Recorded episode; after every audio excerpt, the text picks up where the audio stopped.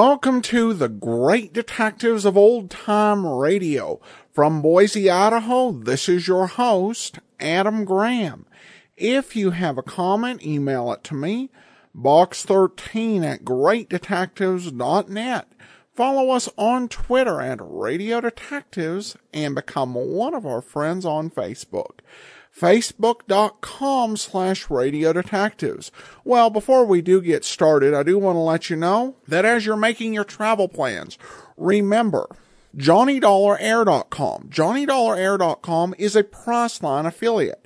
So you get all the benefits of going through Priceline.com, such as being able to name your own price on hotels, rental cars, and airline tickets, or choosing from great published fares and being able to see William Shatner while making your reservations, but a portion of your purchase goes to support the great detectives of old time radio at no additional cost to you. So when making travel plans, remember JohnnyDollarAir.com first. Now it's time for today's episode of yours truly, Johnny Dollar.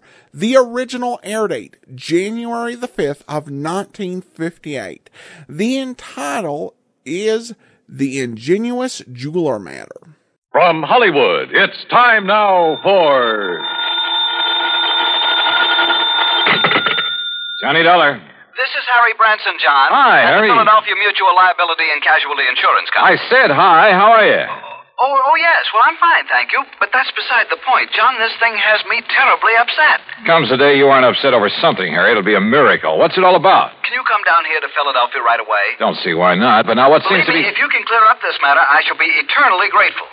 $985,000. Wow. For what, Harry? Of course, anyone, any criminal, that is, could be suspect in the theft. Theft of what? But the murder, it doesn't make sense.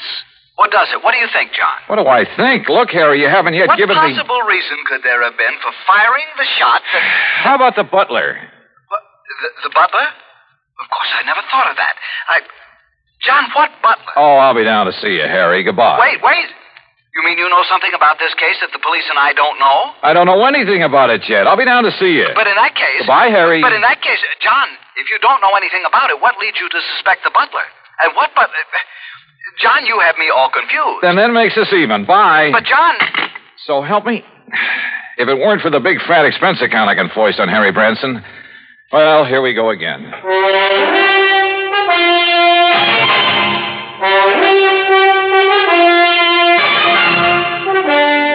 Bob Bailey in the exciting adventures of the man with the action packed expense account. America's fabulous freelance insurance investigator. Yours truly, Johnny Dollar. And now, Act One of Yours Truly, Johnny Dollar.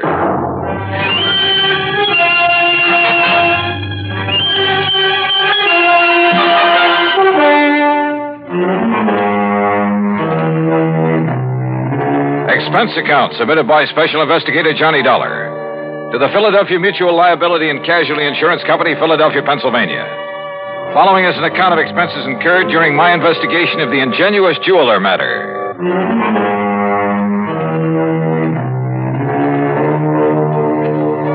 account item one, $32.70, train fare and incidentals, Hartford, Connecticut to Philadelphia. Cab to Harry Branson's office on Walnut Street. I found him sitting at his desk, his head in his hands.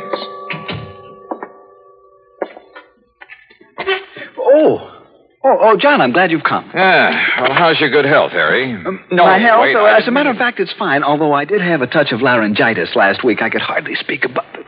John, why do you always try to take my mind away from matters at hand? I simply asked you. Particularly something as important as this. All right. As what? The Beaufort collection, of course. Beaufort. Oh, yeah. Seems to me I've heard about that. Jewelry? One of the most important small collections in the world. Why, when His Grace the Duke de Beaufort lost them to the Germans back during the First World yeah, War, yeah, yeah, I'm sure. But now let's get to the point. they've been stolen. And we'd insured them for nearly a million dollars. Stolen from where? The jeweler who owned them, J. Harold Whipsett. Oh, hey, I've heard of him, too. Isn't he the fellow who was tagged by the Customs Department a few years ago for trying to smuggle in a of Yes, yes, the same one. But his reputation since that incident has been quite all right, completely unsullied. Oh, I must admit that I had some misgivings about issuing a policy to a man with his past record. But since he's in the clear again, and uh, considering the premiums involved, and, and John, I had a long discussion with a psychiatrist about the man, about what would motivate him Look, to. Harry, before you go rattling off on another tack. John, I resent that. Look, you said something about murder at the time of the theft Oh, oh, yes. So far, however, it's only attempted murder. You see, of this man Whipstead? His secretary, Miss Winkle, Winkle. Perry Winkle. Oh, now wait. Is that some kind of a gag? It certainly is not. At first, when they arrived, the police thought she was dead. Where did all this happen? At the Whipsit office. It's on Chestnut Street. When did it happen? Just last night. Oh, dear, $985,000. And maybe a human life. Well, yes, of course. Now tell me all you know about it, Harry. Well, the Beaufort collection contains several diamond and emerald brooches that date back to, um, me see. Forget uh, the dates. What I want to know No, is. No, the fact that all the stones were rather small and of conventional cut means that once they're remounted, no one could ever identify them. Well, what's that got to do with the date of the collection? Well, as I started to oh, say. let's go over to the Whipsit's office. Oh, very well. Now, as I started to say, the date of the Duke de Beaufort's acquisition of these jewels, Uh, you say this Perry Winkle was badly hurt. How? she was shot by the robber. Now, as I started to say, the date at which the Duke de Beaufort. Tell me this. Was Whipsit himself shot or shot at? No, and I'm sure he'll tell you all about that when you see him at his office. He's certain to be in this morning. As I started to say, John. John, going down, gentlemen. Yeah, thanks. Come on, Harry. Step in, please. Harry! As I started to say, John. John? Whether I want it or not, during the nine block taxi ride up Chestnut Street, I got the whole history of the Duke de Beaufort's jewels, from the time of the French Revolution to the present. That cab, by the way, is item two, a dollar even. What I did want to know was more about J. Harold Whipsit. After all, a man who'd once attempted fraud against U.S. Customs. Anyhow, we finally reached his office in the Prosser building. Present was Police Lieutenant Bart Stanley, with whom I'd worked a case two years ago. Ah, glad to see you, Johnny. Yeah, same here, Bart. Well, what do you make of it? So far, Blanco. Is Whipsit here? One of the boys took him down for some coffee. He needs it after what happened to him last night. The Beaufort jewels, huh? Yeah. Yes, I told Mr. Dollar all about them, Lieutenant. How the robber took nothing else, how the jewels themselves came into being, how Harry, back in the Harry, 18th we've got work to do here. Well, I. After all. Uh, now, look, Bart, this man Whipsit, his reputation in the past. I know exactly what you're going to say. I might have thought the same thing, Johnny, if I hadn't seen exactly what happened. Tell me what did happen. Lieutenant, you look very tired. Yes, Mr. Branson, I am. After all, having been up all night on this thing, suppose I bring Mr. Dollar up to date. Well, sure. Oh, no, you don't. I want to find out now, not next week. John. Go ahead, Bart. Well, Whipsit and his secretary, Perry Winkle. Isn't that a name? Yeah, sure is. Where is she, by the way? Jefferson Hospital. Anyhow, they were here very late last night working on the books. Came a knock on the door. Whipsit opened it. This man barged in with a gun and demanded the Beaufort collection. And? Well, Whipsit argued with him, finally gave in when the guy threatened to shoot him.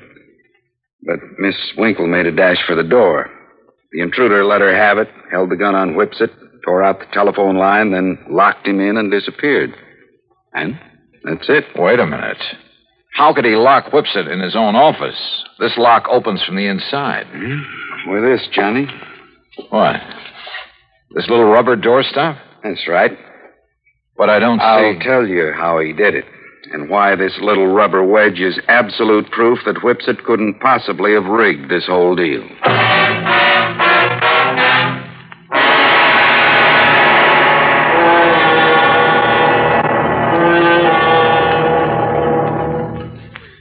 Act two of yours truly, Johnny Dollar, in a moment. For a long time, people. And now, Act two of yours truly, Johnny Dollar, and the ingenuous jeweler matter.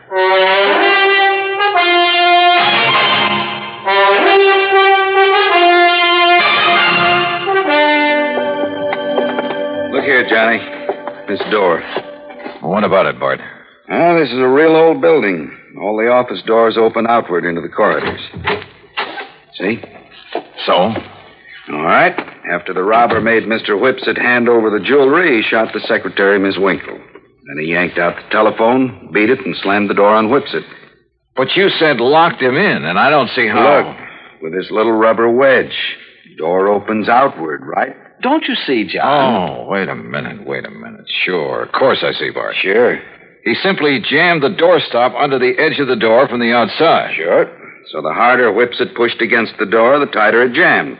The telephone knocked out. All he could do was bang on the door and holler, and holler out the window. That's what tipped you off? Uh, the policeman on the beat down on Chestnut Street heard the shot and then the yelling. By a stroke of luck, I pulled up in a prowl car just about then. I see. We came tearing up here and found out how somebody locked Whipsit in his own office. Whoever did it, Johnny, must have cased the joint to know about the doors opening outward. Yeah. Makes any suspicion of Whipsit himself. Well, Yeah, yeah, it makes it look a little silly. Anyhow, he was pretty much beside himself, more upset over the girl lying there with a slug in her than he was over losing the collection. any idea what kind of a gun was used on her? The hospital sent the bullet over to the lab. It was a 38 special. And she was in pretty bad shape, huh? Well, we thought at first she was dead. So did Whipsit. Could he give you a description of the uh, the assailant? Yeah, but it's not much help. Could apply to half a million men in this big city. What about fingerprints? None. Guy wore gloves. Has the girl been able to tell you anything at all? She was unconscious, Johnny. Has been ever since. I'm afraid it's going to be curtains for her. Oh, too bad. She's over at Jefferson, you say. Yeah, but there's no point in going over there.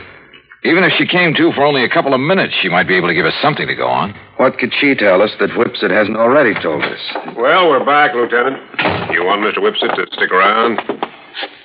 No, I guess not, Conroy. I took him over to a place I know on Pine Street and poured a couple of stiff drinks in him. He needed them. And you too, Conroy?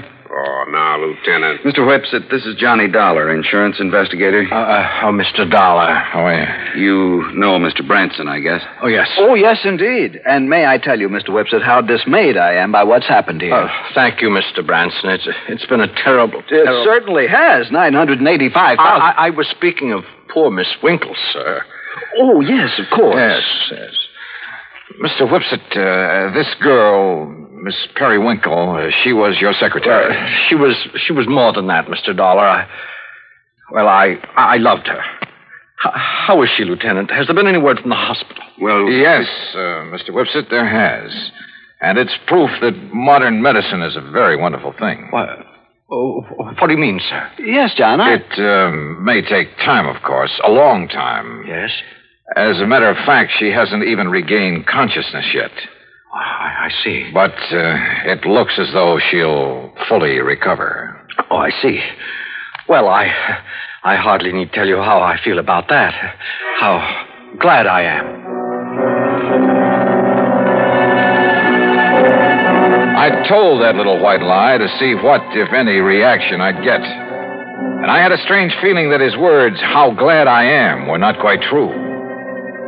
Fortunately, neither Harry Branson nor the lieutenant questioned my apparent knowledge of the condition of the girl. Even better, the lieutenant rose to the occasion. Well, as I see it, there's really nothing further we can do here. You look like you could use some sleep, Mr. Whipsit. Oh, And Conroy and I'd better get back to headquarters, see if the boys have run down anybody who fits that description you gave us. Yeah, good idea. Let's go, huh? And Mr. Whipsit, you close up and go on home and get some rest. Yes, I will. Thank you. Thank you very, very much. You have no idea what a terrible shock this has been for me. Of course, you'll keep yourself available if we need you further. Oh, of course, Lieutenant.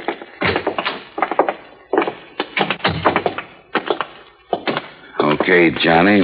What was that all about? Telling him she'd recover. Yes, John. I almost interrupted. I was afraid you would. That's why I kept talking.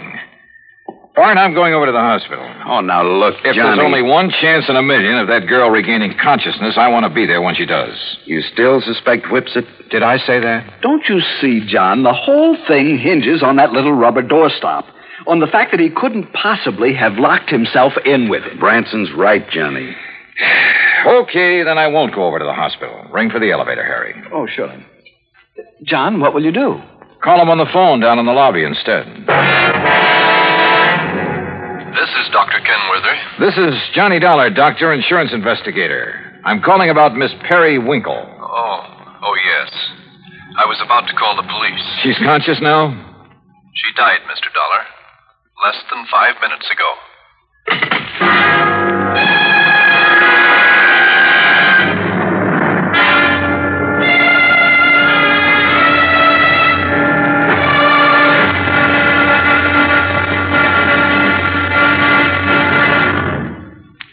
Three of yours truly, Johnny Dollar, in a moment.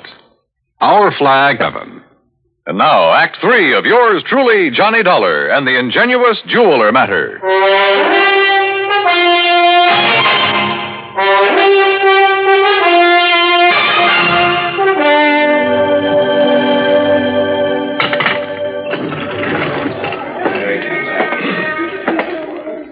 Well, what'd you find out from the hospital, Johnny? The girl is dead about five minutes ago. Oh, dear. And we've got a killer to track down. Now I'd better get on over to headquarters. I'll phone poor Mr. Whipsett. He left the building while you were in the phone booth, John. Bart, have you got a key to his office upstairs? Why, sure, right here. Let me have it, will you? Here. You want me to go up there with you? Mm, why don't you go over to the hospital and see if Whipsett shows there? Hmm. What do you expect to find up in his office, Johnny? I haven't the least idea. Why kid about it? I didn't have the least idea what I expected to find, or even what I was looking for. When I walked into the jeweler's office up on the eighth floor, I picked up the rubber doorstop, the one thing that proved Whipsett couldn't possibly have rigged the whole deal. But I somehow felt that if only that little wedge of rubber could talk. Then I noticed a funny, a funny sort of burr on one side of it. Just a tiny little rough spot, but it showed me where somebody had pierced a tiny hole through it. Why? After a couple of minutes of rummaging around, I found it. A piece of fine, strong platinum wire, about two feet long. A wire that could be carefully slipped through the hole in that rubber doorstop. Hmm? Well, Mr. Dollar. Well, what are you doing back here, Whipsett? If uh, you don't mind my saying so, there was uh, there was something about your attitude that I didn't exactly care for when you were here with the policeman and Mr. Branson, and when you left them downstairs in the lobby and took the elevator. Oh, I see you found it. Yeah, that's right. Uh, it was very smart of you, Whipsett. Thank you. Put this rubber wedge on the floor, just outside the door, with the wire on it leading under the door. Exactly. Then pull the door closed. Then pull the wedge into place with the wire. And the door can't possibly be opened from in here. You've locked yourself in. The more you push on the door, the tighter the wedge holds it. That's right. And you don't forget to retrieve the wire by pulling on one end of it. I suppose those are the gloves you wore when you killed Miss Winkle, so you'd leave no prints. Oh, then she's dead. How fortunate for me. And that's the gun you used? Yes. I'm afraid she was rather averse to my breaking down the Beaufort collection, uh, melting down the mountings and secreting the stones at my home. And of course, claiming the insurance money, but after all, nearly a million dollars. Why are you telling me all this? Because, you see, this is also the gun that will kill you. After which I shall lock your body in this office using the doorstop again. it's a rather nice touch, don't you think? Is it? Well, don't you see? It's now a sort of uh, a trademark of the completely unknown thief, the unknown killer of both the girl and you. Oh, now, wait a minute. Do you think if I found out how you did it, the police can't? Did they, even after their lab crew spent the whole night up here? I guess you got a point there. Yes. Now, turn around, Dollar. Turn around. Well, you see, I'm going to have to shove this gun into your back to muffle the sound. Look, Whipsett. Unless you have a better idea. Well, I have. What? Oh, me. Oh, I suppose I might have known this whole thing seemed too easy. All right, Lieutenant. All right, Conroy, wrap him up. Right, Lieutenant. Hands out, Whipsett. Johnny, I knew you had something up your sleeve when you came back up here. Just wouldn't let me work it out alone, would you, Bart? All right, what was it? What did you find out that tipped you off? Oh, you'll never know from me. Huh? After all, I might want to use it to stump you sometime. Oh, now look, Johnny. Okay, ask Whipsett here. He just loves to explain things at great length, too. At least it was long enough for you boys to get up here. I know something he's not going to explain his way out of. Let's go, Whipsett.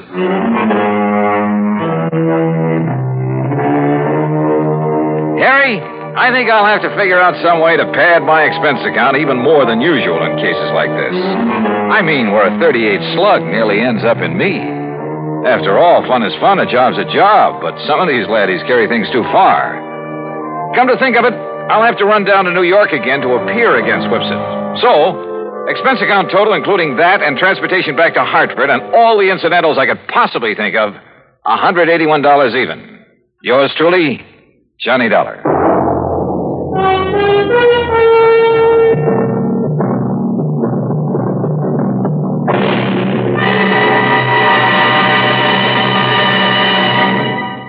Our star will return in just a moment.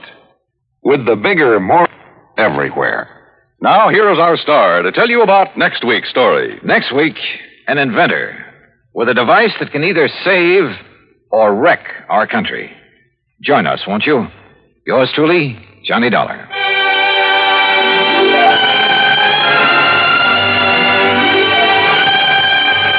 Yours truly, Johnny Dollar, starring Bob Bailey, originates in Hollywood and is produced and directed by Jack Johnstone, who also wrote today's story.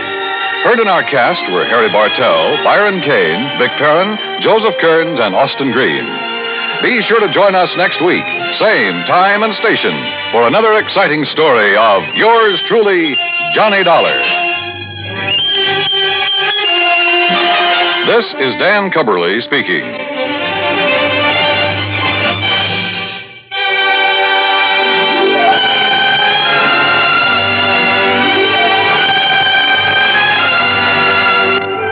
Welcome back.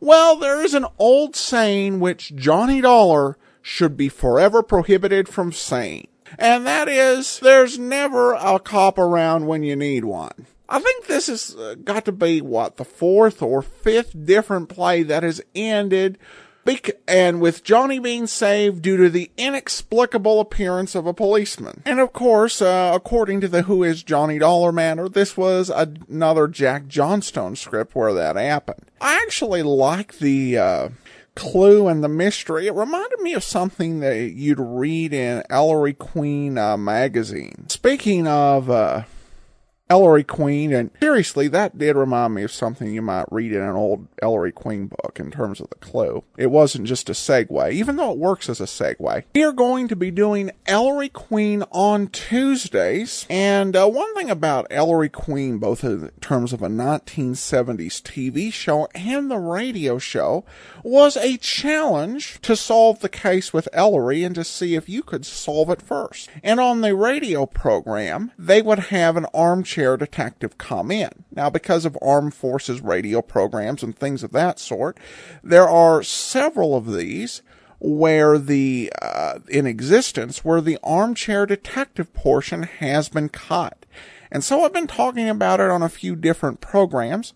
Um, and I'm curious two things. Number one, if you would be interested uh, in uh, being an armchair detective, where we basically send you two thirds uh, or, of the Ellery Queen mystery right up until Ellery's about to announce the solution, and then uh, you would discuss who you thought did it or what the secret was behind the case in a brief uh, interview segment, which we would do by audio.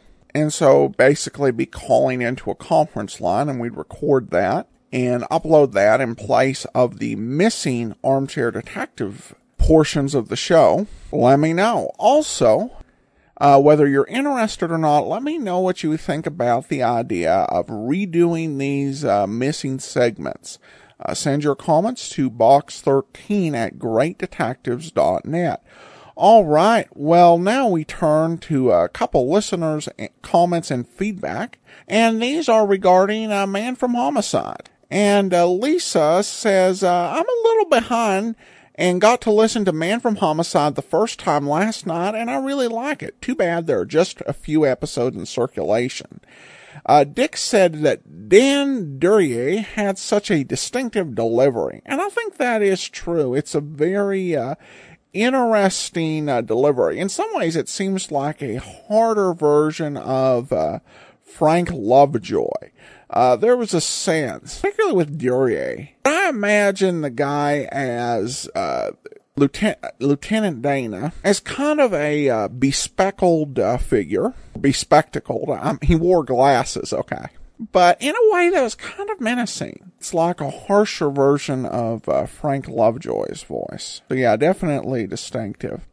All right, well, that will do it for today. We will be back tomorrow with Dragnet and join us next Friday for another episode of yours truly, Johnny Dollar. In the meantime, send your comments to box13 at greatdetectives.net.